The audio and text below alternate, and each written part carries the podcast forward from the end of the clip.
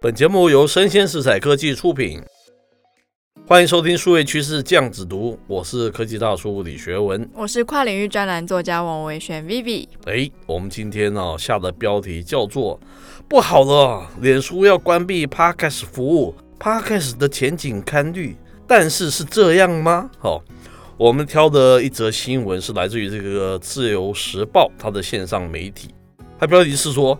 脸书 Podcast 上线仅一年哦，将于六月三日终止。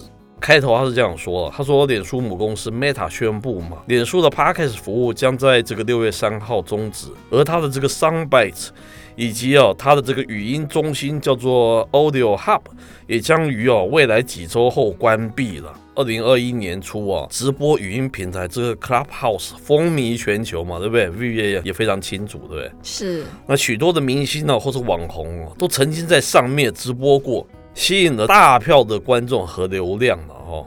那因此啊，脸书为了搭上这股热潮，也推出一系列的这个 Podcast 功能了。不过，随着这个 Clubhouse 热潮消退啊，近日 Meta 宣布嘛，脸书 Podcast 功能将在六月三号终止。此外，Meta 预计哦，将所有上传到脸书的这个 Podcast 也都全部删除哦，真的是删光光了，对不对？真想掐死他。对，好像好像海水完全退潮这样子的一个感觉，就当做好像从来没有发生过这一回事一样。哎，对。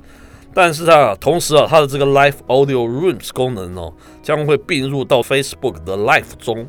然后，脸书发言人表示：“哦，我们一直在评估哦，我们提供的服务，这样一来啊，才能让我们啊专注在更有意义的一个体验上，还蛮会转的啦。这样讲，我们要学起来哦，哈，这样转啊，蛮漂亮的，对不对？那 Meta 啊，目前将重心移往这个 AR、VR 及元宇宙身上，还有为了和这个 TikTok 等这个对手竞争哦，因此哦，逐渐脱离声音市场的一个发展。”值得一提的是，这个 Meta 这几个月一直专注在复制这 TikTok 的每个功能哦。据报道啊，Reels 已经成功的占据 IG 用户百分之二十的时间。他说，显然啊，Reels 这样它是一个连续短片的一个服务功能嘛，这样子的一个新功能哦，已经被证明哦，在脸书和 IG 上面啊都非常受到欢迎。可它好像变成是一个 follow 的，是不是？怎么曾几何时怎么会变得是这样子？是，那其实他们推出的这个 Reels 的功能，是一发布的当下，我妹马上就传讯息给我，是她说：“干，你赶快去用那个 Reels。”我说：“为什么？”他说：“现在是 IG 的新功能啊，你用的话，它会就是流量密码，你就会超多人看。哦”我说：“干，你真的假的？”然后就马上用了，结果还是一样冷清，干嘛的？那可能是我们制作的不太好而已嘛，对不对？对啊，那。我们先撇开 Meta，它最近的布局真的是很有趣。如果大家有兴趣的话，可以留言告诉我们，我们可以做一个非常深度的剖析 Meta 的单集哦。是。那看到这个 Meta 要终止 Podcast 服务，其实因为我们做了 Podcast 嘛，有非常多 Podcaster 都非常的紧张。是。我就收到非常多讯息。哦。他说：“哎，脸书不玩 Podcast 是不是？Podcast 难道已经没搞头了吗？对啊，走到尽头了是不是？”是不是声音产业走到一个瓶颈？是。那其实以下是我跟科技大叔的一个浅见了。对。首先，Facebook 它主要的收入的来源是广告嘛？没错。虽然它主打的是社群，可是它的主要商品是广告。那在隐私权的政策之后，其实非常明显，它的广告收入有受到影响嘛？对，受到重伤的是它。其实 Google 好像还比较好，好像稍微因为他们从 Facebook 扫掉的那个。少下的广告，你把它放到那个 Google 上面去。没错，没错。那其实，在那之后，其实非常明显，Meta 好像是看到什么红就做什么。是。虽然我们也一度觉得可能是祖克伯很会跟着风向走，是。可是现在看起来，他好像是很慌。举例来说，他发现青少年喜欢 Instagram，嗯，所以他当年就买下 IG 嘛。OK。又把 IG 非常火红的现实动态这个功能放到 Facebook 上。是。那他看到在二零二一年初的 Clubhouse 爆起。是。他也就做了一个类似 Clubhouse 的声音直播服务的，是，所以理应的，当全世界的数位经济走到声音内容的时候，他也想看看说，哎，我们 Facebook 能不能在 Podcast 产业链上分一杯羹？是。可是比较可惜的是，其实他并没有提供一个我们 Podcaster 上传 Podcast 的平台。哦，我们看不到所有的数据。OK。它的功能只是让我们同步发布到 Facebook 上。哦，是。那这个功能非常的。恼人，为什么呢？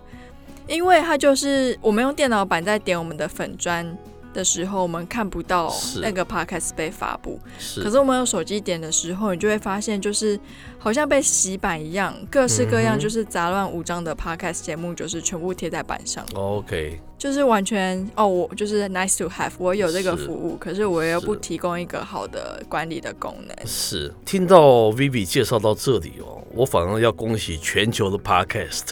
你知道怎么说吗？为什么？这在在证明 Podcast 它是一个独立的一个平台，它是一个新兴媒体，是它并不是既有这个社群媒体的一支，可不可以这样子讲？所以你用社群媒体去包容它，你不会包容成功的。你可以包容 IG 很成功，对不对？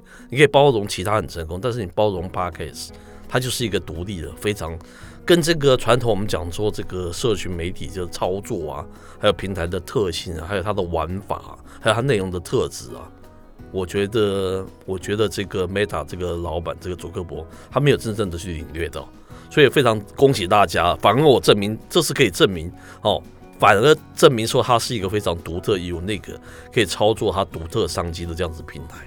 它如果只是纳入这个传统，我们讲说这个社群媒体的一支。那反而它的商机没有这么大，我个人是从这样角度角角度看的的哈。当时 Clubhouse 起来，就是因为它感觉起来也是一个社群的一支嘛，因为它强调的是一群一群人这样子，对不对？在一个 chat room 里面，对不对？事实上证明这个 Podcast 就是跟 Clubhouse 就是不一样。